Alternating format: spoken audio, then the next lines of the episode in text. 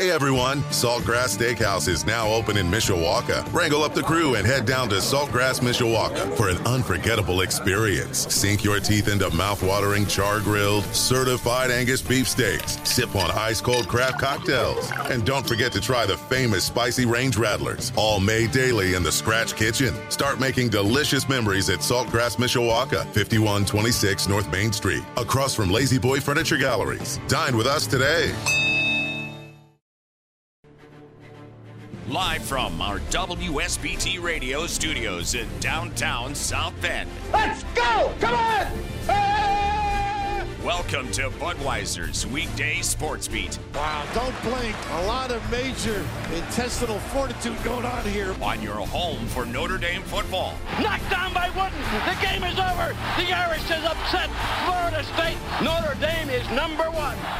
And Notre Dame basketball. Number one ranked UCLA Bruins have been upset by the Irish of Notre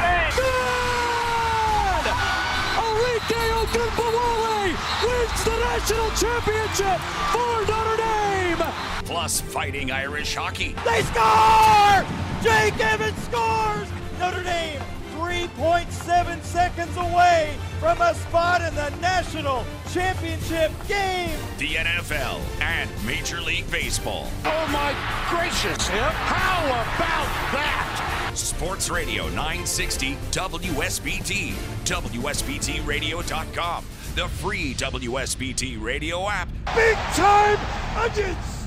Now, here's your host, seven-time Associated Press Broadcasting Award winner, Darren Pritchett. Marshall with a crucial down here, third down and goal from the three. Ball placed middle of the field. Columbia, the quarterback, standing on his 8-yard line with Ethan Payne to his right. Takes the shotgun snap, wants the pass, backing up, drifting left, runs across the 10, throws back over the middle. Touchdown, Marshall. Columbia brought extra time, shifting and backing up to his left, turned his shoulders and found tight end Devin Miller. Back as he cut across the middle. 5:16 left in the game. Marshall now leads Notre Dame 18-15. Lifts his leg, there's the snap, he drops back, has time, looks to the far side, throws, ball picked off. This will be a pick six for Marshall. 10-5, touchdown Thundering Herd. Marshall now leads Notre Dame 25-15 with 4:35 left in the game.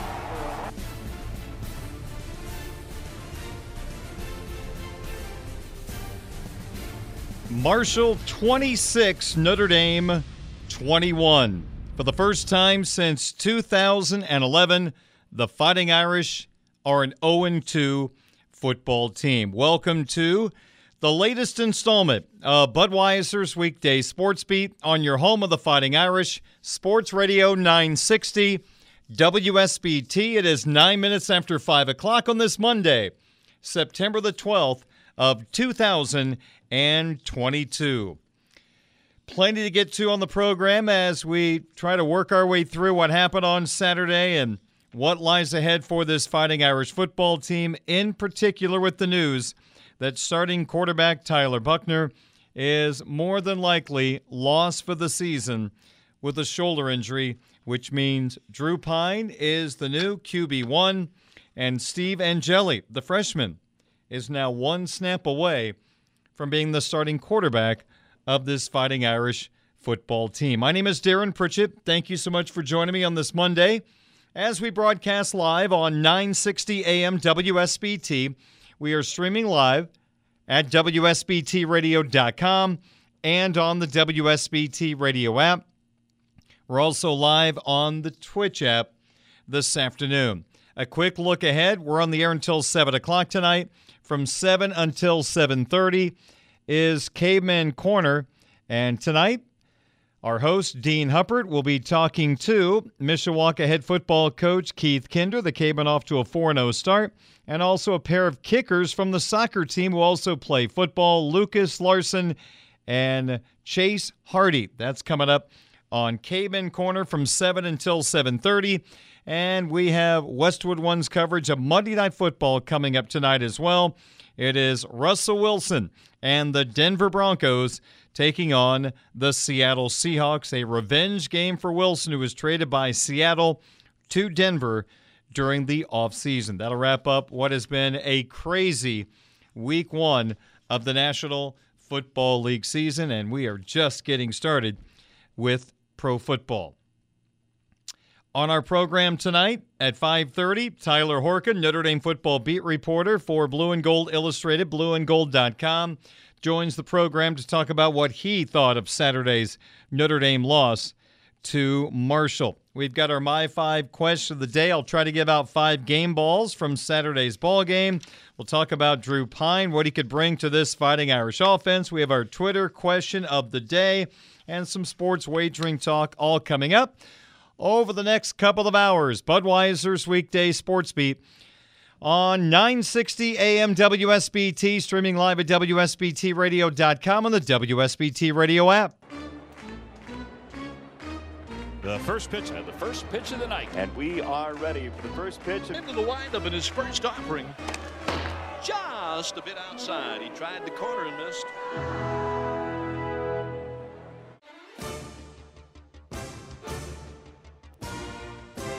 Well, the Irish are 0-2. Let's hope this does not turn into what we witnessed in 2016, where the Irish had a very difficult season, a 4-win campaign that started 1-1 and 1-3. Let's hope we don't go that direction. Let's start with the major news of the day. Tyler Buchner injured in the fourth quarter of Saturday's loss to Marshall. Head coach Marcus Freeman said today that Buchner suffered a significant sprain in his AC joint in the left shoulder. That will require surgery, and that will mean Buchner is out for 4 months, which more than likely means for the season. And the next time we see Tyler Buchner will be spring ball 2023.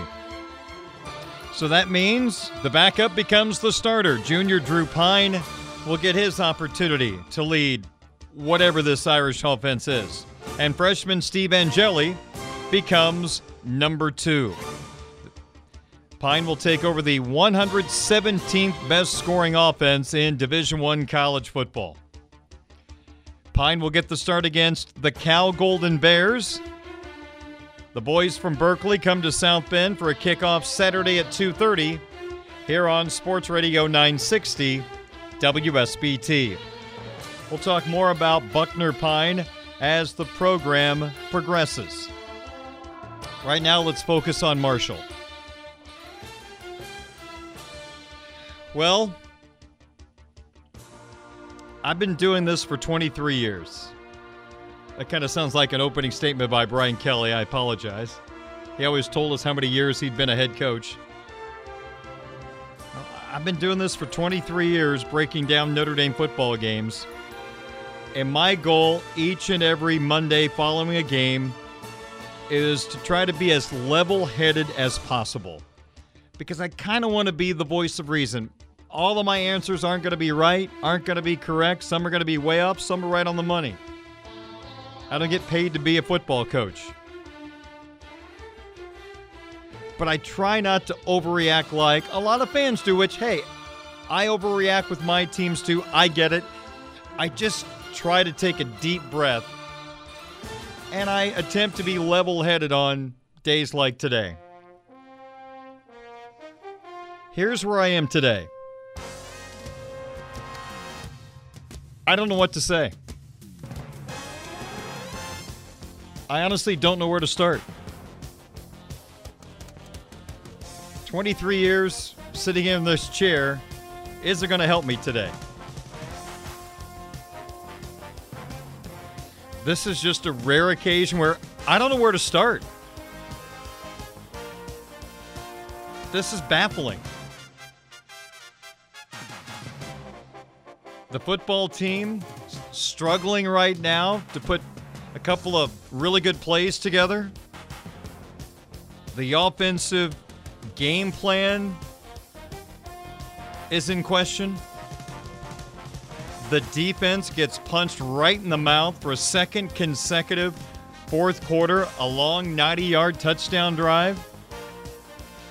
And I just kind of feel like the message today from the CEO of the program was bouncing all over the place. So I don't know. I wish you were sitting here with me. We could have like a little barbershop conversation, have 20 guys sitting around, taking turns sitting in the chair to get your haircut, solving the world's problems. I could use that today. I want to congratulate Marshall. They played a really good football game. They were opportunistic. They had 20-plus Power 5 conference transfers. And they didn't look out of place at Notre Dame Stadium. They played well. Head coach worked under Nick Saban. Had the guys pretty level-headed there at Marshall. They played well. Credit to them. They outplayed the opposition.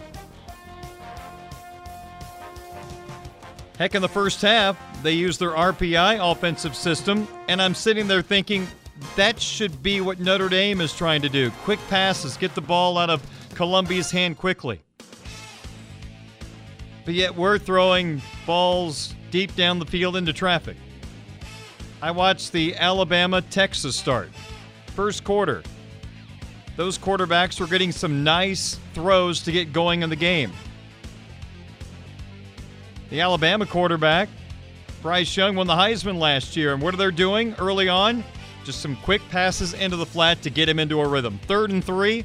They bring their wide receiver in motion behind Young. Takes the shotgun snap and throws it immediately in the left flat, and they get like 10 yards for a first down. That's a Heisman winner!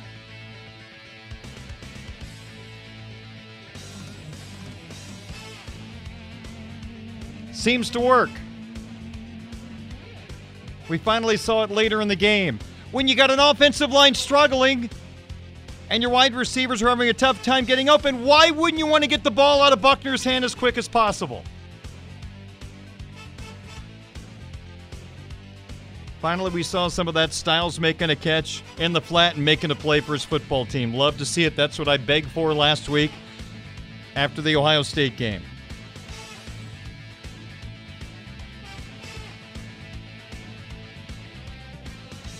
Defensively, I still think this unit has the capability of being really, really good. Took a step back against Marshall. Is the scheme a little too complicated? Are they playing too many players? I think that's discussions they're going to have this week as they reevaluate everything. A lot of good football players on the defensive side of the football. They showed up well against Ohio State. Maybe there's a lot of pressure on them right now, knowing the offense is number 117 in the country in scoring.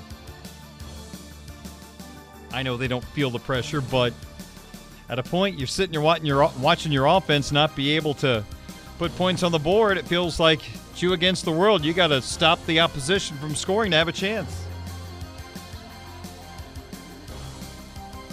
I still like the group. I think they have a very smart defensive coordinator. I talked to a lot of people on the beat. They all agree this assistant coaching staff probably is better than what Brian Kelly had. One thing about Brian Kelly, he was a fixer during games. He could fix things. That's what experienced coaches do. So the Irish fall to Marshall. They're now 0-2. Marcus Freeman now 0-3 as head coach of the Fighting Irish. That's never happened in the history of Notre Dame. A coach starting 0-3. His thoughts after losing at home to Marshall by 5. It's disappointing, you know, that we didn't execute. I mean, it comes down to execution. We did not execute the way we obviously needed to win this game. And so we have to look at ourselves as individuals. I just told the team that we all have to look at ourselves, starting with the head coach on down, and say, okay, what do I have to do? What do we have to do to fix the issues that we're having, and not just focus on the end result?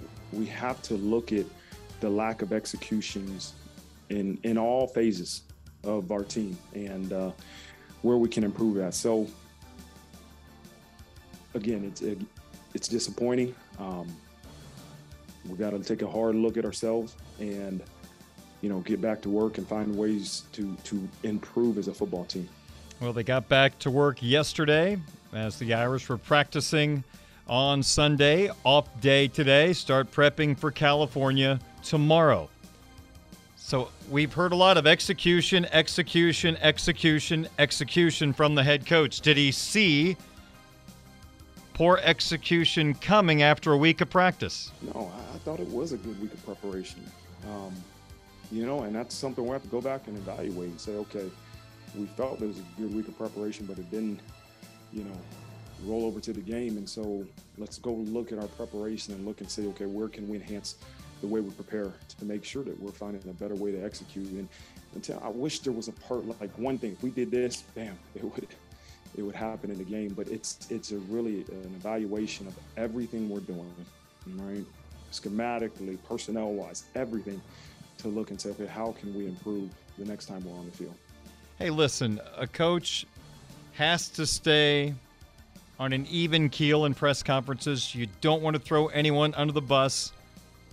That's the worst thing you can do, and Marcus has done a pretty good job of staying pretty balanced in his comments. But you go back to the double safety blitz last week against Ohio State that resulted in a touchdown.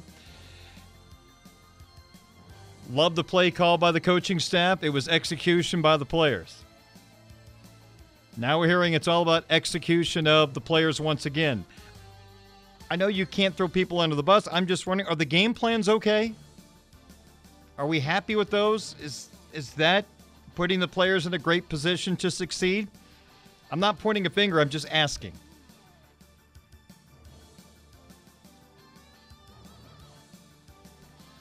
Just a simple question. Coach Freeman today talked about you can't just point to one thing. Execution is a problem everywhere. Execution. It's all over. It's at every level, both sides of the ball. And that's what I told the coaches. Like, we can't sit in here and watch film on Sundays and continue to say, if he would have done this, if we would have checked that, if he would have. So we got to start taking out that word if and say, here's why, or he did. Here's why he did that, or he did do exactly what I told him to do. And that's a challenge to our coaches, that, you know, we can't just keep coming in here on Sunday saying, if Johnny would have done this, we would have been in a better situation to execute. And so we have to get our guys to execute exactly what we want them to do. And that means take a hard look at yourself and say, okay, if he's not doing exactly what I want him to do, there's a miscommunication. There's a misunderstanding of what we need him to do. And so it all starts with us. It starts with us as teachers, evaluating ourselves, evaluating the way we're teaching, evaluating the expectations and the standards we have. And then our players got to be accountable too. They got to understand, as I told him yesterday, if your coach is telling you exactly what he wants and you're not performing it, then you're letting your team and your coach down. And so if you understand what you're supposed to do, then we got to make sure we're doing everything in our power to do exactly what we're supposed to do. That particular set of comments led to me today thinking, I don't know where to start. Execution problems everywhere on all levels. We're not talking about this or that and maybe tweak this. Those comments where there were problems everywhere at all levels. And when you're reevaluating how you do things during a game week, do you realize what that takes away from individual and team development? Those are things you do in the offseason. Those are things Brian Kelly did after that disastrous 2016 season. He tweaked things to, in his hopes, get things back on track, and he did. That's why I'm a little hesitant today to be like, all right, this is going to get back on track in a hurry. I mean, they should beat Cal. They should, but I just... that comment there threw me off, and maybe I'm just overreacting. Like I said, my goal is to be level-headed, but those comments right there just kind of made me stop and go, whoa, is this going to be more of an uphill battle than I thought after the game on Saturday, where I didn't try to overreact to what was a disappointing loss? And credit to the Marshall football team. So we'll kind of stop there. Much more to get to on this game.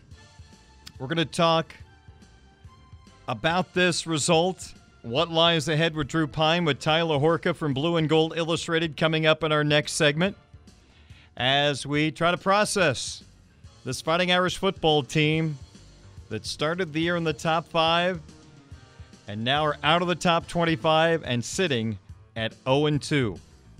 5:26, Budweiser's Weekday Sports Beat on Sports Radio 960 WSBT.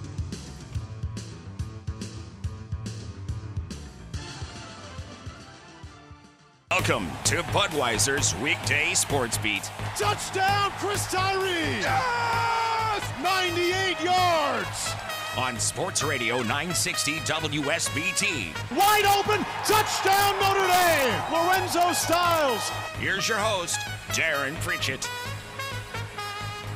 It is 5:31 at Sports Radio 960 WSBT. I'm Darren, joined by my co-host for Game Day Sports Beat on Saturdays, Tyler Horka, the Notre Dame football beat reporter. For Blue and Gold Illustrated, you can read all things Fighting Irish right now at blueandgold.com. The stories, the message boards, everything is, well, basically rolling right now at blueandgold.com as we sit right now in an 0-2 hole with this Notre Dame football team following the 26-21 loss to Marshall on Saturday. Well, Tyler, I said this at the start of the show. I'm kind of speechless today because I don't know where to start because there are so many things that have to be fixed with this football team. But I'm going to start on the offensive side of the football. And if Tyler Buchner was healthy this week, and obviously he's not, he's going to need shoulder surgery, out for the year. But if Buchner was going to be my guy this week, my first thing to ask you, I think, would have been, basically the Irish offense should be centered around Tyler Buchner running the football and throwing the football to Michael Mayer. From there, I'm not sure what the Irish are going to get consistently out of the other players on this offensive team. And now with Drew Pyne being the starting quarterback, who doesn't have the speed to run like Tyler Buchner, I'm just wondering, as you start to process what this offense looks like with Drew Pyne as the starting quarterback, what do you visualize? Well, you got to hope that you visualize something better than what you saw in April in the Blue Gold game, because that was a mess.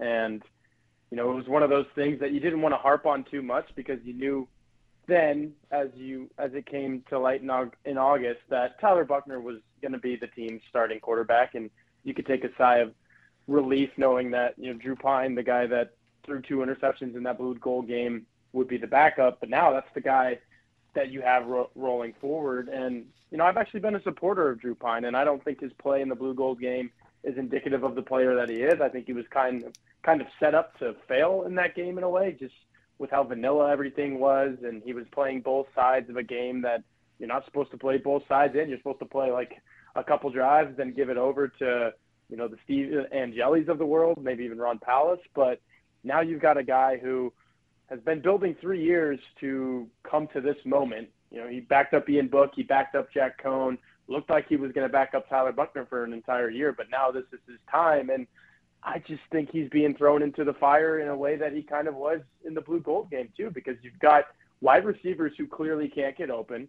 You've got them running route concepts that Tommy Rees probably needs to take a look at and say, hey, how do we make this more out of our guys? We're not getting our players out in space. And an example, if you go to my Twitter, at TB Horka, I just tweeted in the last 30 or 45 minutes, there was a play where Drew Pyne was in at quarterback and Notre Dame was down 11 points. This is pre-Michael Mayer touchdown. They're driving toward that. They're at the 14-yard line. It's 1st and 10. There's 1 minute and 14 seconds left. None of the players who ran routes, and there were 5 of them, including Chris Tyree, Michael Mayer, none of the players ran past the 6. In fact, none of them ran a route longer than 7 yards. I don't know what you're thinking if you're Tommy Rees calling that play in that situation, but, I mean, what is Drew Pyne supposed to do? This was the play where he threw the interception, and luckily there were 12 players on the field for Marshall, and the second INT would be second INT for Pyne got wiped off the board, but I mean, he was just sitting back there, and he's like, well, I don't know what to do. He just throws it up to Lorenzo Styles, and it gets picked off. So I think we're going to see a little bit of an ugly situation moving forward with Drew Pyne if this is what it's going to be, because yes, the quarterback is your most important player, but of course the 10 guys around you matter a whole lot too, and the offensive line hasn't performed up to standard. And like I said, these guys who Pyne is going to be giving the ball off, whether it's the running backs or these wideouts and tight ends, they haven't performed up to standard either. So the short answer to your question is this Notre Dame offense hasn't been good in the first two games, and there's not a whole lot of reason to expect that it's going to be good in game 3 against Cal with a backup quarterback coming in to replace the injured starter.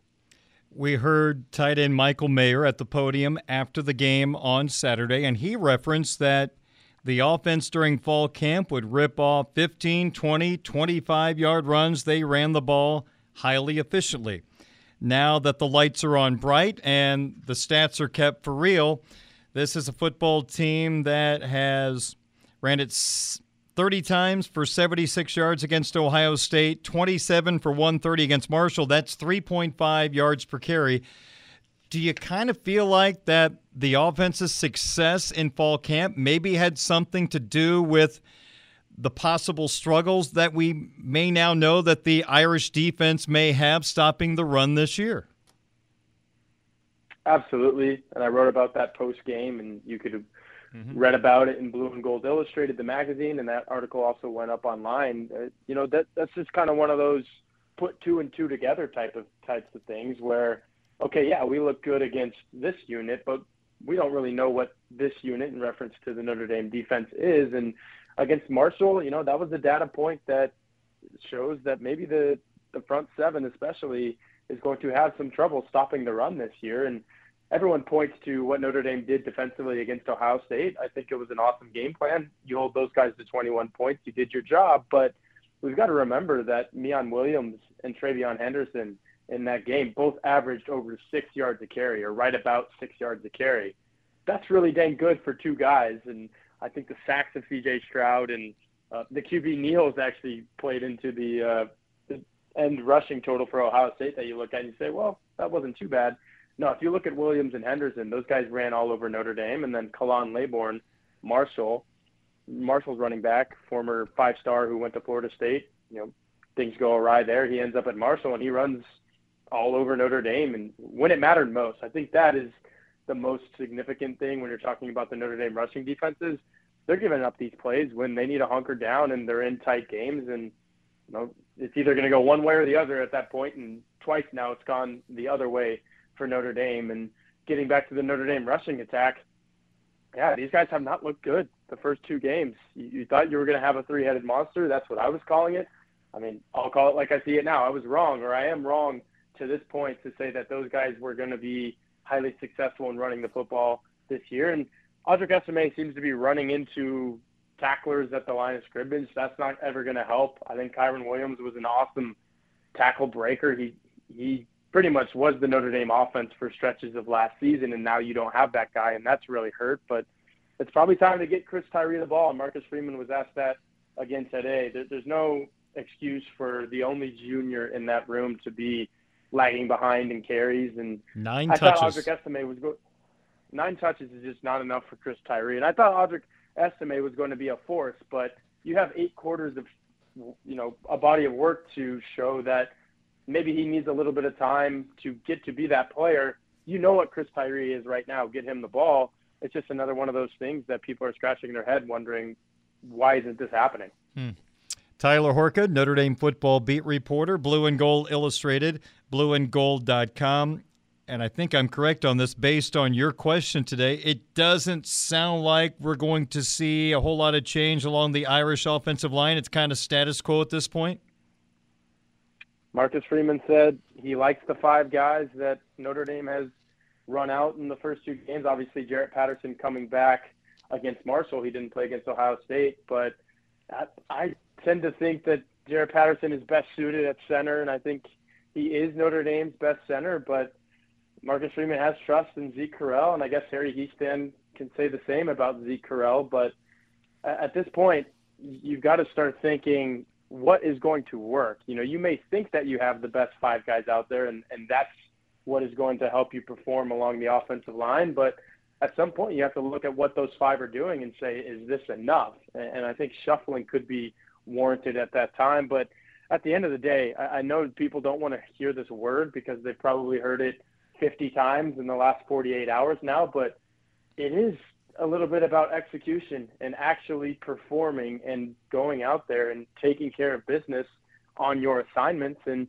we've seen instances where all five of these offensive linemen haven't done that. Even Blake Fisher, you know, watching that game back against Marshall, he got worked a couple times by a Marshall defensive end. And I've got bad news for Blake Fisher, who's got to go up against Clemson here in a couple months. Those guys aren't Marshall defensive ends. So it's just been troubling. There's been instances of individual lapses along the offensive line, and then obviously there's been some collective issues as well. So that said, Marcus Freeman thinks that those are the guys, and he kept on saying, you know, this is something that will happen over time, they'll improve over time. That happened last year, but he also uses the word expedite the process. Yes, you need to do that because you don't want to wait until 6 or 7 games, however long it took last year, for that group to actually play well. And of course that kind of coincided with changes in ease, you know, changes and the schedule getting a little easier. You've still got 3 top 12 teams left on the schedule this year. They're not going to go lightly on that offensive line. Boy. Okay. Tyler Horka, Notre Dame football beat reporter, Blue and Gold Illustrated, blueandgold.com. I'm not a play caller. Hey, I pick plays on Madden every once in a while. That's as far as I go. But I watch, I listen, I learn, I talk to people. And I guess I'm having a tough time picturing Drew Pyne running the same running plays that Tyler Buchner did. Now, I'm not assuming everything is going to be similar, but I got the sense today that Marcus felt like that he could still do some of the things that Tyler did. I mean, he can improvise. He can move around. I mean, he had a nice improv play against Cincinnati last year down in the red zone. They got the Irish close to the goal line and some positive yardage. I mean, Buchner was special running the football. I mean, Pyne's more of that pocket guy. I just don't know how the running game is going to get better without Tyler Buchner not being in the game for the Irish football team. Do you feel the same way? Am I missing something? Absolutely feel the same way, and I don't have the numbers in front of me, but I'm pretty sure Tyler Buchner leads this team in rushing, and he didn't even have that big of a game against Ohio State, if you remember. I think it was 11 carries for 18 yards. He's got somewhere around 60 yards for the season, and he leads Notre Dame in carries, and that is with the design of opening things up for those other 3 running backs that I mentioned earlier. When Tyler Buchner has that element of, all right, here it is, the quarterback is doing a little zone read here, he could easily keep this or he could give it off. That confuses the defense. That keeps the defense honest. I don't think you get that in the same way with Drew Pyne because people know what Drew Pyne is. He's 5'11 and a half with a bump on his head. He's not even 200 pounds, and he's not nearly as fast as Tyler Buchner. So that takes away from the Notre Dame rushing game. And I was a little confused, I'm not going to lie, when Marcus Freeman said that he doesn't see the offense changing that much with Drew Pyne in, because I'll take you back to mid-August at the end of the quarterback competition when I asked Tommy Rees how difficult it was to manage a quarterback competition with 2 completely different styles of players competing for that job. And he said, yeah, you know, we had one offense when Tyler Buchner was in and we had another offense when Drew Pyne was in, but you have to holistically look at that and say, okay, which offense is performing better? And obviously it was the one with Buchner. He won the job. So I'm just not sure if Marcus Freeman has a total grasp of what this means. I mean, it's only been 36 hours since he learned that, or coming up on 48 hours, I guess now, since he learned that Tyler Buchner was not going to play another down this year. It's kind of hard to process that because this is the guy you thought was going to carry you through 12 games in a bowl game, but now he's not there. And from the outside looking in, you would have to think the offense changes tremendously without Tyler Buchner, because that's the reason Tyler Buchner won the job. He is an athlete that Drew Pyne is not. He can do things that Drew Pyne can't. And now you're sitting here saying, well, the offense isn't going to change that much. I find that hard to believe. Tyler, I was asking you as we lost connection just about the Notre Dame defense. So surprising to see them give up 2 90-plus yard touchdown drives in each of the first 2 fourth quarters to Ohio State and Marshall. Give me your take. Is there a quick fix? Is there an easy explanation to why this is happening? Kind of like with the offensive line where I said it comes down to making plays. These guys haven't made the game-winning plays. Look at Jordan Batalo. He could have made a tackle at the line of scrimmage on Khalan Laybourn on the 42-yard run that really, when you look at that drive, I mean, there's half the yardage right there on one play. Laybourn gets Marshall inside the 10-yard line, and Marshall scores the go-ahead touchdown a couple plays later. If you stop that play in its tracks, we might be talking about a different outcome. Yeah, it would have been maybe an ugly win for Notre Dame, but it would have been possible for them to win, or much more possible for them to win that game if Marshall was stopped on that one particular play. But I mean, like you said, back-to-back games in which the opponent is able to string together 90-yard drive to kind of cap things or take the lead. That's a pretty bad trend if you're Notre Dame. And it kind of goes back to what Marcus Freeman has been saying in the last couple of press conferences. It's like, man, if I had an answer as to why this was happening, it wouldn't happen the next time. But it's kind of snowballing in a bad way for Notre Dame. At the end of the day, you just have to make those plays. I don't think there's anything differently Notre Dame has done on those drives. I think Notre Dame's been pretty consistent in the base packages that they've had. The nickel has looked really good, but on those two drives against Ohio State and Marshall, things just kind of unravel. And I think there's an element of Notre Dame getting in its own head and saying, oh no, like this is the point in the game where, you know, it's either going to go one way or the other. And both times they have allowed it to go the wrong direction. So there's a learning curve involved. And right now they're learning the hard way. Notre Dame is absolutely learning the hardest way you could.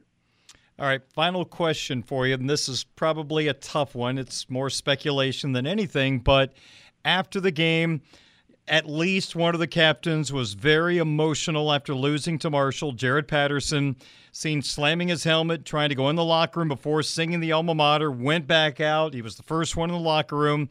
Not the type of things you want to see from a captain on this football team. He might not have been the only one, but I think he was the most noticeable.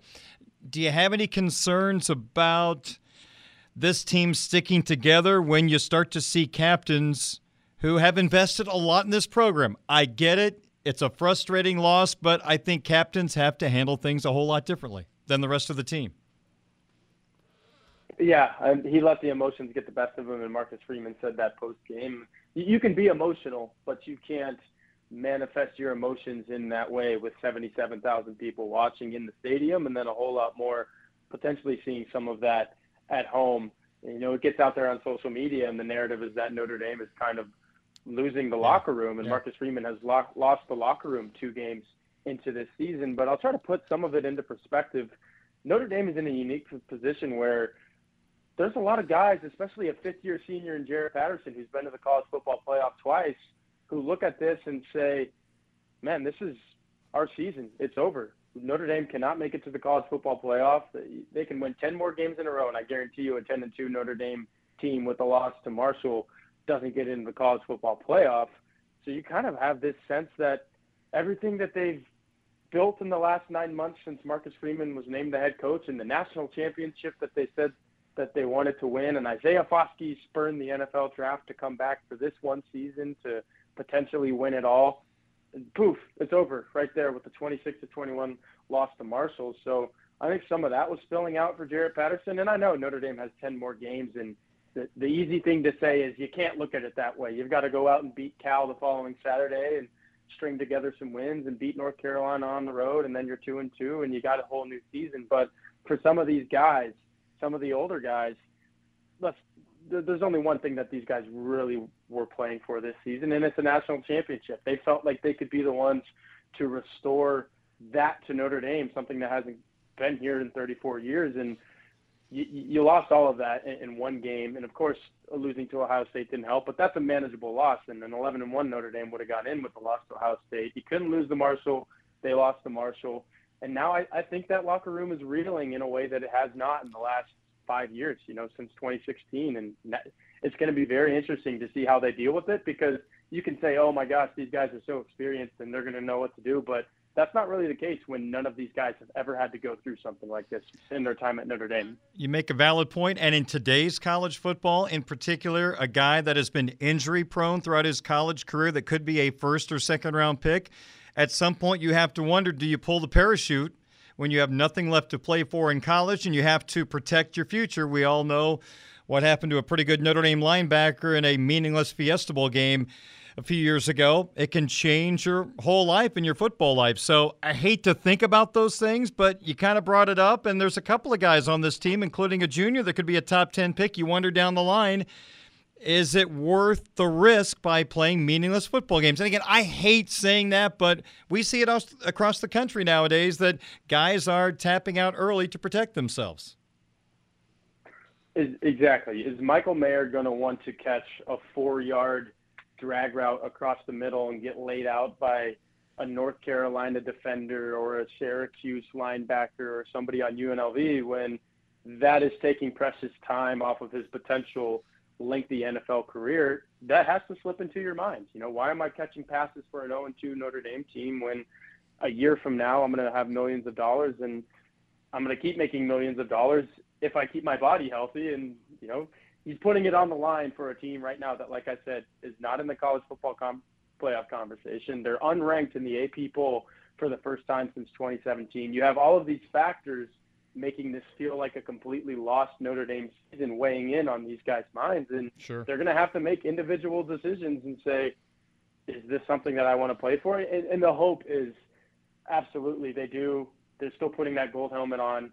They have 10 more opportunities to go run out there on Saturdays and, you know, try to win a football game for the Fighting Irish. But like I said in response to your last question, this is something that none of these guys have ever had to face. In the entire time that they've been Fighting Irish football players, they've been accustomed to winning, and they've been accustomed to being there in the end. And at 0-2, they are in danger of not being there in the end. Well, let's hope we don't have that discussion weeks down the line. Let's hope everything works out okay for this football team. And Tyler, give our listeners a little idea what they should expect if they are a subscriber at blueandgold.com, and if they are not, maybe one or two stories that might catch their attention. They may want to join the family. Yeah, absolutely. It's only $1 to sign up for a year of premium access. We still have that deal rolling, so 12 months of message board access, everything behind a paywall you'll get to read. And one of those stories that's going up behind the paywall in the morning is I'm breaking down every single Drew Pyne snap from this past game. So it's only 10 or 11 plays, but I'm going in depth. What happened? What were the wide receivers running? How did the protection hold up? Did Drew Pyne make the right decision? Because that's your Notre Dame quarterback going forward. So you're going to want to know what he did last week and what you can expect against Cal. That'll be up in the morning. And then obviously everything else leading into the Cal game. And me and my coworker Patrick Engel do an awesome job of just covering the ins and outs of Notre Dame football weekly. So blueandgold.com, we covered Notre Dame football like anybody else. And if you're a Fighting Irish fan, even in these trying times, it's the best place to be. Sure. All right. I will talk to you, and I will see you at Notre Dame Stadium Saturday morning at 11 a.m. for another Game Day Sports Beat powered by Michelob Ultra. All right, looking forward to it, Darren. All right, Tyler, thank you. Thanks so much for your time. Job well done writing at blueandgold.com. I've enjoyed your work today. All right, I appreciate that. Thanks, Darren. You bet. In 1922, we began broadcasting under the call letters WGAZ, the world's greatest automotive zone. Now, we're your home for the Fighting Irish of Notre Dame and the best sports talk in South Bend. Sports Radio 960 AM, WSBT. Celebrating 100 years of broadcasting in 2022.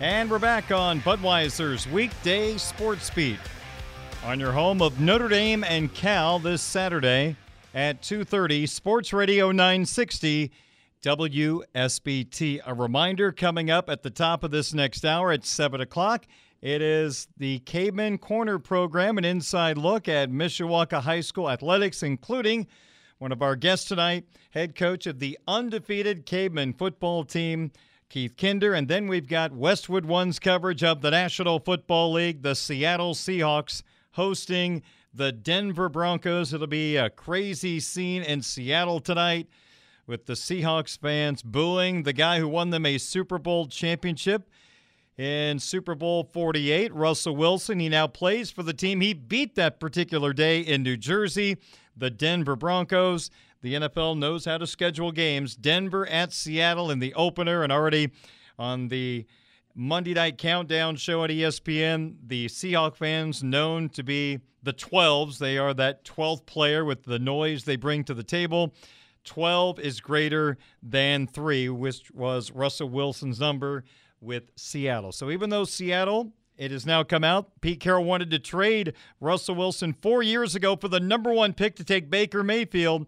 Seahawks fans are kind of tuning that out. They're just going to boo their former starting quarterback. So it should be an interesting game tonight. Denver favored by 6.5 points up in Seattle. All right, 10 minutes after 6 o'clock at WSBT.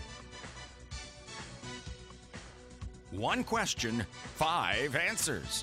This is the My 5 Questions of the Day on Sports Radio 960 WSBT. Well, today's My 5 Question of the Day is the normal question we have on the Monday following a Notre Dame football game. So who do you give game balls to as a result of Notre Dame's 26-21 home loss to the Thundering Herd of Marshall? I think 3 players stood out. I had to get a little creative on the other 2, so bear with me, but we'll give it our best shot. Ladies and gentlemen, this is number 5. I'm giving game balls to the broadcast team on NBC for Notre Dame football 2 years ago. The best broadcast team we've had and probably will ever have for Notre Dame football. Mike Tirico and Tony Dungy absolutely hit it out of the park. You got fair analysis, you got criticism, you learn stuff, which is what you're supposed to get from broadcast teams. And after Saturday's game, I wanted to extra highlight what a great job Tirico and Dungy did 2 years ago. And Tirico just in general makes everybody better. He is just one of those guys that is so good at his craft. 4. Number 4, we're giving a game ball to the fans. This is not an easy time. The storied history of this program, the ups and the downs that you have gone through, especially the veteran fans in our listening audience. This obviously was an unexpected 0-2 start. The expectation was 1-1. You lose to Ohio State, you come back, you beat Marshall. You beat Cal to get to 2-1. You probably beat Carolina because they play no defense, 3-1. Throw that out the boards now. Throw that out of the way. We don't know what's going to happen in the coming weeks. Notre Dame favored by right around 10.5 against Cal, a game they should win. They're facing a familiar quarterback in Plummer, who used to be at Purdue, now the quarterback at Cal. But fans, hang in there. Not fun right now. Hang with the team. Hang with the head coach that you adored during the offseason. They're going to have to make some changes. Players have to be better. Coaches have to be better. And you know what? The fan base has to be better as well. You got to continue to back these guys. You're not going to make the playoff every year, although when you get to 12-team playoff, you're still alive at this moment. But 14 playoff, nope, 2 losses is not going to work. Now they're just trying to run the table to get to a New Year's 6 bowl game to avoid playing in that bowl that features a product you've never heard of in a city that's probably not on a map. Okay, number 3. All right, let's get to some players. Howard Cross off to a really good start for this Fighting Irish football team. Had the lone sack in the opener against Ohio State. 11 tackles for Howard Cross against Marshall on Saturday. Number 2. I begged, I pleaded, and we got some results. After being targeted just 2 times in the game against Ohio State, wide receiver Lorenzo Styles targeted 11 times in the pass game. When you add in a rushing attempt, that is at least 12 times Notre Dame attempted to get him the football. The 11 targets resulted in 7 catches for 69 yards. And I mentioned last week after the Ohio State game, you can be conservative yet be creative in your play calling and getting Lorenzo Styles a handoff, get him in space, do some damage, is a positive play probably against Ohio State despite how disciplined they were. Well, Styles went for 22 when he got a handoff against Marshall. Number 1. And we'll give the ultimate game ball to tight end Michael Mayer, the All-American. 12 targets in the ball game, 8 catches 103 yards, and the late touchdown. Those are game balls for the Marshall game. Thundering Herd 26 and the Fighting Irish 21. So how is Drew Pyne handling being QB1 in the first few hours? What's the difference between Buchner and Pyne? You'll hear from head coach Marcus Freeman. Comments from his Monday press conference coming up next on your home of the Fighting Irish, Sports Radio 960 WSBT.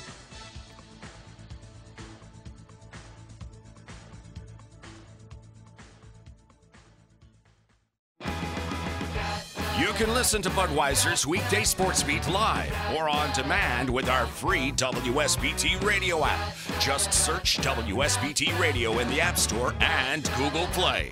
Now, back to local sports talk on Sports Beat with your host, Darren Pritchett.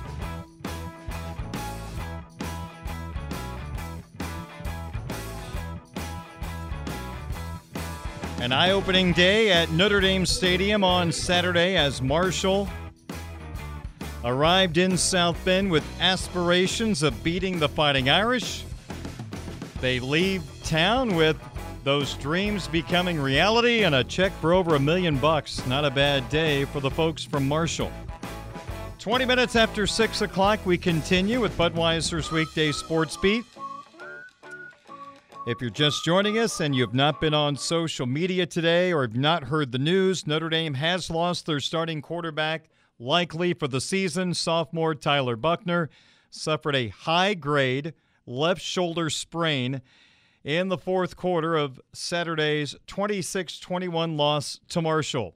The shoulder injury will require surgery, and Buchner is going to be out for 4 months. You can do the math.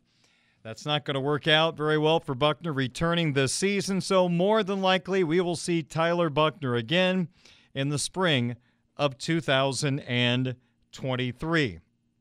So with Buchner being out, Drew Pyne becomes QB1. Freshman Steve Angeli now one snap away from being the guy in charge of this offense. Angeli is now the number 2 quarterback.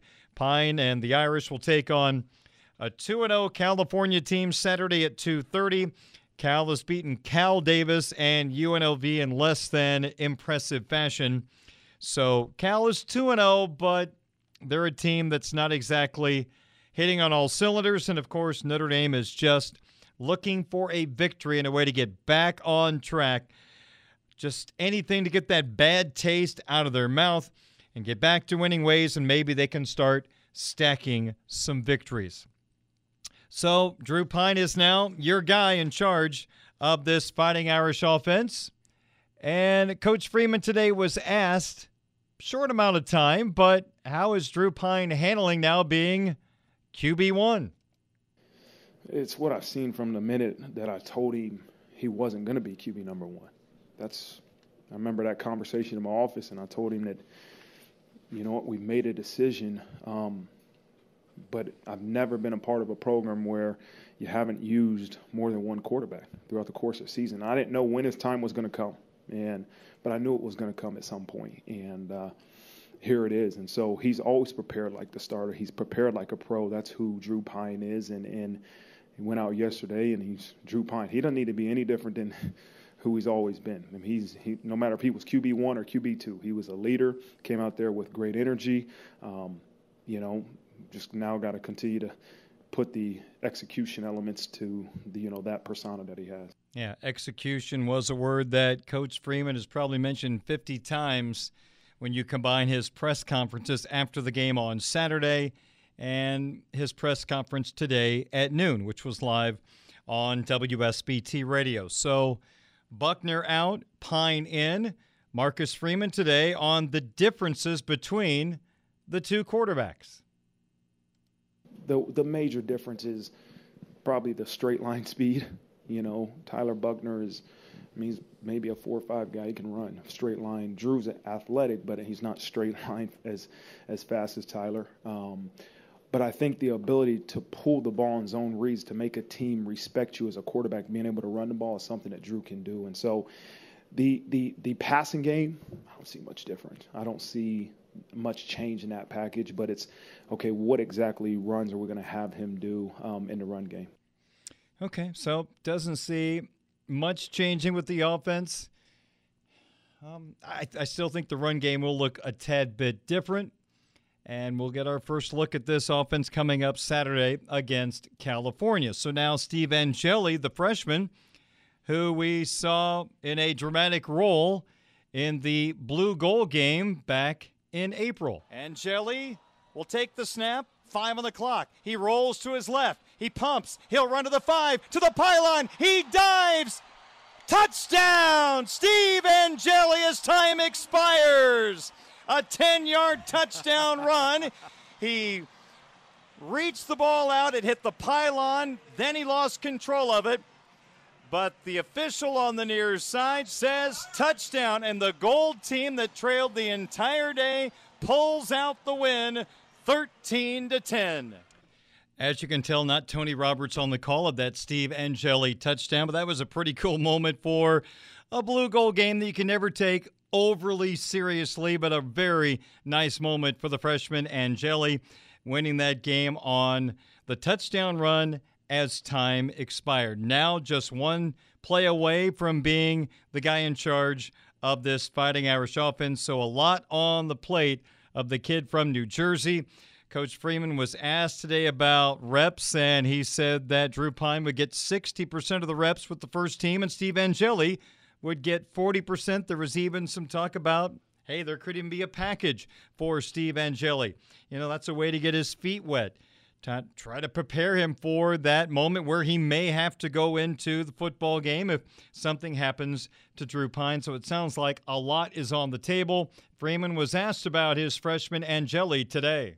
Yeah, I spent some time, obviously, with him on scout team. You know, I've been trying to be pretty involved with those guys, and especially scout team offense. And so, again, Steve is another guy that has those natural leadership traits about him. He took ownership of that scout team offense, and that was good to see. I mean, he's got a strong arm, you know, but it's a little bit different when you're looking at a card versus you're going to have to, you know, read the defense and get the signals and put the guys in the right position. And so yesterday was the first day. Obviously, he was running with the twos at practice, but you know, again, I got a lot of confidence in Steve Angeli, and he's a freshman, you know, and so he made a lot of progress from the start of spring to the end of spring and even fall camp. And so I'm sure that he'll be meeting extra with Coach Rees, and, you know, Drew will be pulling him along and helping him along, and Tyler Buchner, that's going to be his role now. You got to become a coach, and you got to somehow make our team better, even though you're not going to be playing. And so I see some growth in him. Marcus Freeman on freshman quarterback Steve Angeli. To me, when I picture the Notre Dame offense on Saturday, one thing that pops into my head is that the passing game could look something similar to what they tried to do with Jack Cohn last year. Now, Pyne is a guy that has more mobility than Jack Cohn did.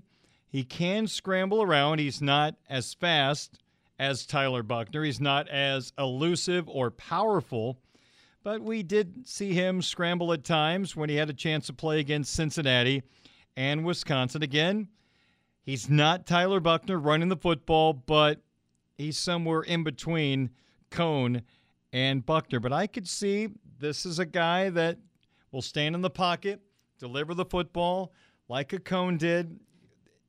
I think Tyler Hork had some really interesting comments that when Pyne had the chance to play for most of the blue-gold game, he was kind of set up to fail. There was never a moment where the true offensive line was together. Parts were kind of pieced together. So that was a tough, tough day for Drew Pyne. So maybe we eliminate that particular day from our thought process and trying to figure out who he can be and what he might be able to do. We know this from what we saw last year, a kid that does not lack confidence. I think he's got a tad bit of gunslinger in him, that he's not afraid to make that big throw. Now, taking care of the football is the first thing that Marcus Freeman will tell you that he wants from his starting quarterback. And, of course, Buchner had the picks against Marshall, including that back-breaking pick six in the fourth quarter to put Marshall up by double digits. But, hey, Pyne's not going to be afraid. and he seems to be a player that his teammates really enjoy being around, so they're going to fully get behind him, as they should any quarterback. But I think there's an appreciation of Drew Pyne within this football team, and he's not going to be afraid of the moment. Based on what we saw last year, there might even be a little strutting after a touchdown pass against California next week. I'd probably tone it down as an 0-2 football team, but hey, you're a kid, you're having fun, man. Go out there, wing it. And if you feel like strutting, then you strut to your heart's content. Just do it when the Irish are ahead. That's all I ask. All right, 6:29 is our time. What about the possibility that the offense could go a little bit more up-tempo with Pyne, kind of like they did last year with Cone? Yeah, absolutely, Brian. Just we want to utilize tempo, going at different tempos and not just saying we're going to go 100 miles an hour the entire game, but tempo was something that helped us have success the last game, and we'll utilize it continue as we move forward throughout the season.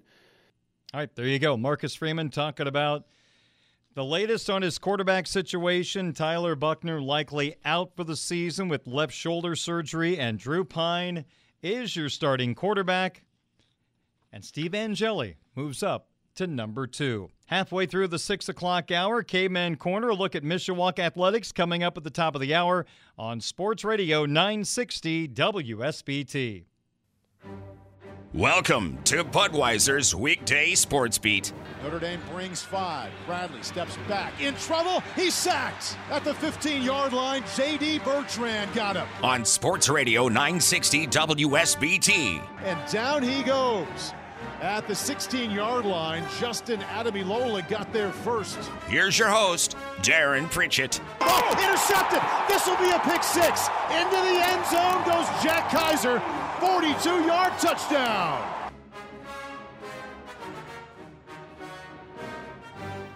6:35 at Sports Radio 960.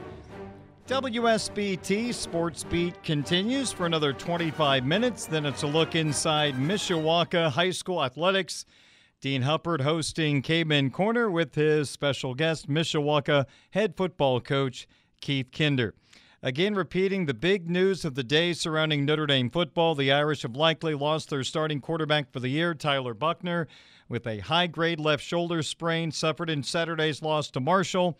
That injury will require surgery, and he will miss 4 months. Drew Pyne, now the starting quarterback of the Irish. Steve Angeli is number 2. Also today, it was announced that the Notre Dame-North Carolina game in Chapel Hill is going to be a 3:30 kickoff. So next week, the Irish and the Tar Heels will tee it up at 3:30. Boy, Derek May putting up some huge numbers for North Carolina, their quarterback. Their defense has given up a lot of points, so who knows what type of game we're going to see in Chapel Hill when, I guess, Drew Pyne takes on the Tar Heels down in Chapel Hill next week. And, of course, every Fighting Irish game on Sports Radio 960 WSBT. This is the Budweiser's Weekday Sports Beat Twitter question of the day from Sports Radio 960 WSBT.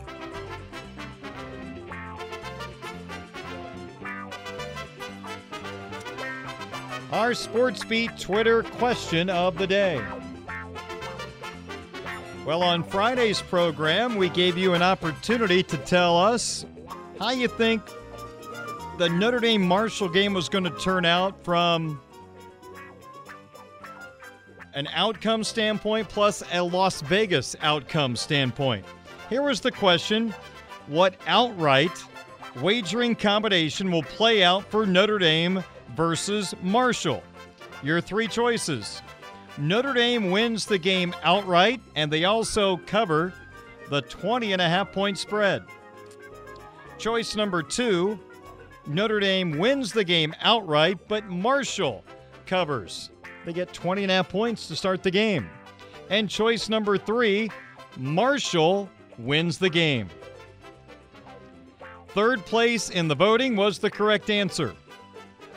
And for the 1.8% that said Marshall was going to win the game, I hope you were able to wager on it and you have a couple extra dollars in your pocket today, because that worked out pretty well for you. So Marshall winning came in third place in our vote at 1.8%. Second place in the voting. Notre Dame wins outright, but Marshall covers the 20.5 points. That got 32% of the vote. And how about this? You talk about a confident Irish fan base. Winning the vote on Friday, what outright wagering combination will play out for Notre Dame versus Marshall? Notre Dame wins and also covers the 20.5 points. That got 67% of the vote. Well, I did not pick Marshall to win the game. My final score prediction was Notre Dame 34, Marshall 16. So I had Notre Dame winning and Marshall covering. So from a wagering standpoint, it was a good day, but for picking the outcome of the game correctly, I could not have been more wrong.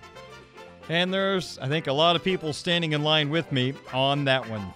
So again, Marshall wins the game, got 1.8% of the vote, third place in the voting, but that was the correct answer to Friday's Twitter question of the day.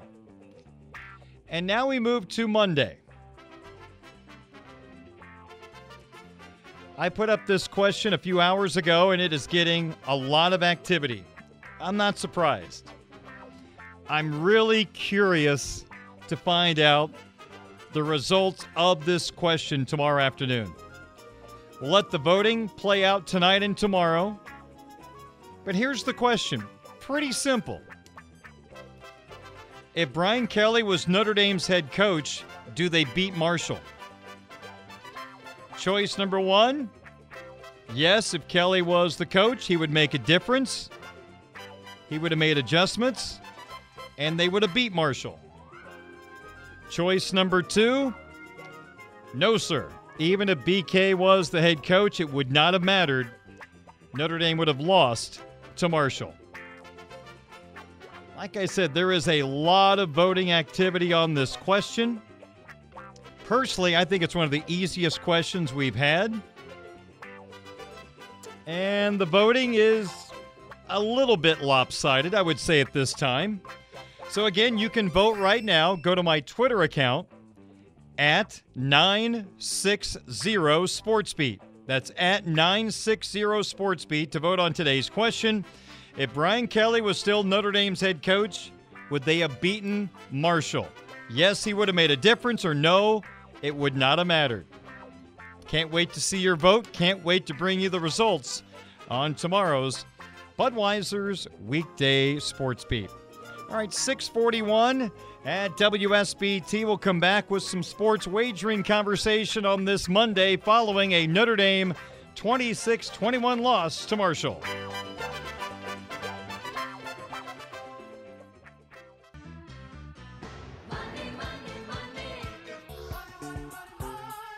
Show me the money.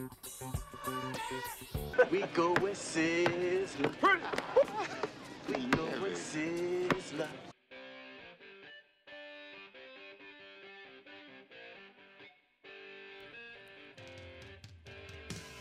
$6:46 on your home of the Irish, Sports Radio 960 WSBT. I'm back with you, Darren Pritchett here on WSBT Radio.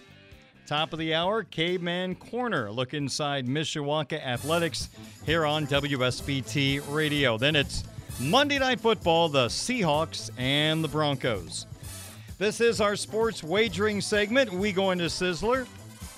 We ran out of time on Friday's program to get to picks. Had my picks went on the air, would have went 2-2, but they never got on the air, so we're not going to use those. So I went 11-4-1 last week.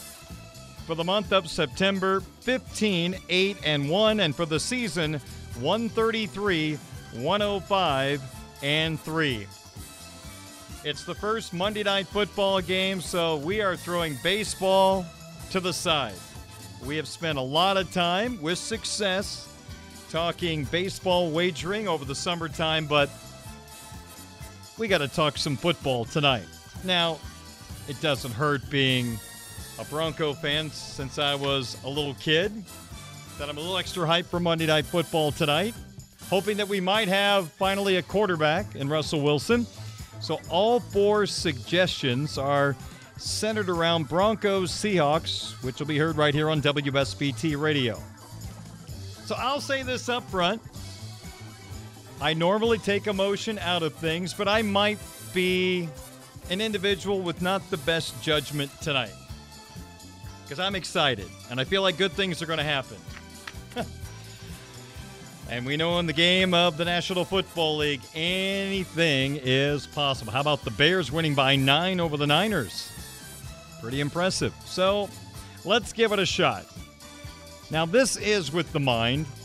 I do believe that the Broncos will take care of business in Seattle tonight. There is going to be a lot of emotion, a lot of booing of Russell Wilson. The 12s are going to be extremely loud, more than normal for this game. I just feel like quarterback play is on the side of Denver. They have a defense that was top 10 last year that could be even better this year. So I think it's going to be difficult for Seattle to move the football. They're going to try to play ball control, run the football, eat up some clock. But I think Denver will cover the -6 at Seattle tonight at -110. Now, you got Russell Wilson going back to Seattle. You don't want to alter your game plan to help your quarterback have a great game in front of his old fans. Can't do that. It's about winning the game. But I think in the process of winning the game, Wilson goes over the touchdown prop that is set for tonight at 1.5 touchdown passes. I think he throws for more than 2. So I'm going to take Russell Wilson over 1.5 touchdown passes against Seattle. Again, that's at -135. All right, selection number 3. This one might be the one that I don't necessarily trust. I would say I trust it the least, because we've got a brand new head coach in Denver and Nathaniel Hackett. I'm not sure how he's going to handle the running back position, but Javonte Williams in his second year out of North Carolina, and you got Melvin Gordon, Wilson's old teammate at Wisconsin. Is it going to be 1A, 1B? Is Williams going to have an advantage in carries? That's my gut. That's my sense. I'm not sure I like this, but let's give it a shot. Javonte Williams over 57.5 rushing yards at -115. If they start splitting carries, then that's probably going to be a bad play.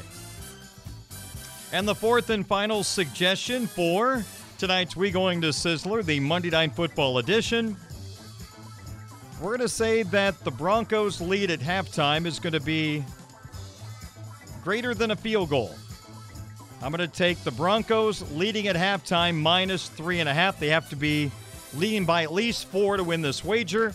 Broncos leading at halftime -3.5 at -115. So the four suggestions for tonight: Broncos -6 at the Seahawks at -110. Broncos quarterback Russell Wilson over 1.5 touchdown passes at -135. This is the one is shaky. Broncos running back Javonte Williams over 57.5 rushing yards at -115. And the Broncos lead at halftime -3.5 at -115. My underdog pick for tonight, Jerry Jeudy, Broncos wide receiver, an anytime touchdown at +110. Budweiser's Weekday Sports Beat, brought to you by our title sponsor, Budweiser, the king of beers, locally distributed by United Beverage Company of South Bend. Football fans, this Bud's for you. By Midland Engineering Company, beginning their second century of quality roofing experience. By South Bend Orthopedics, team physicians for the University of Notre Dame since 1949. Pet Refuges, ABC Clinic, spaying or neutering your pet is as easy as ABC. By Tim Grau, State Farm Insurance, for surprisingly great rates that fit anyone's budget. Call Tim at 574-232-9981. The Mishawaka Education Foundation, granting a better future. Barnaby's of Mishawaka and Granger, serving our community while serving Michiana's most favorite pizza since 1978. By Legacy Heating and Air, a Cook family business. The Food Bank of Northern Indiana. September is Hunger Action Month. How will you choose to help end hunger? Learn more at feedindiana.org.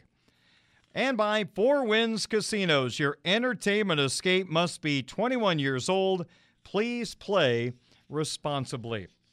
That'll do it for Sports Beat for tonight. Stand by, a look inside. Mishawaka High School Athletics is coming up next with Caveman Corner at 7 o'clock. And then we've got Monday Night Football, the Denver Broncos at the Seattle Seahawks. All on your home of the Fighting Irish, Sports Radio 960 WSBT South Bend. Hey everyone, Saltgrass Steakhouse is now open in Mishawaka. Wrangle up the crew and head down to Saltgrass Mishawaka for an unforgettable experience. Sink your teeth into mouth-watering char-grilled, certified Angus beef steaks. Sip on ice-cold craft cocktails. And don't forget to try the famous Spicy Range Rattlers, all made daily in the Scratch Kitchen. Start making delicious memories at Saltgrass Mishawaka, 5126 North Main Street, across from La-Z-Boy Furniture Galleries. Dine with us today.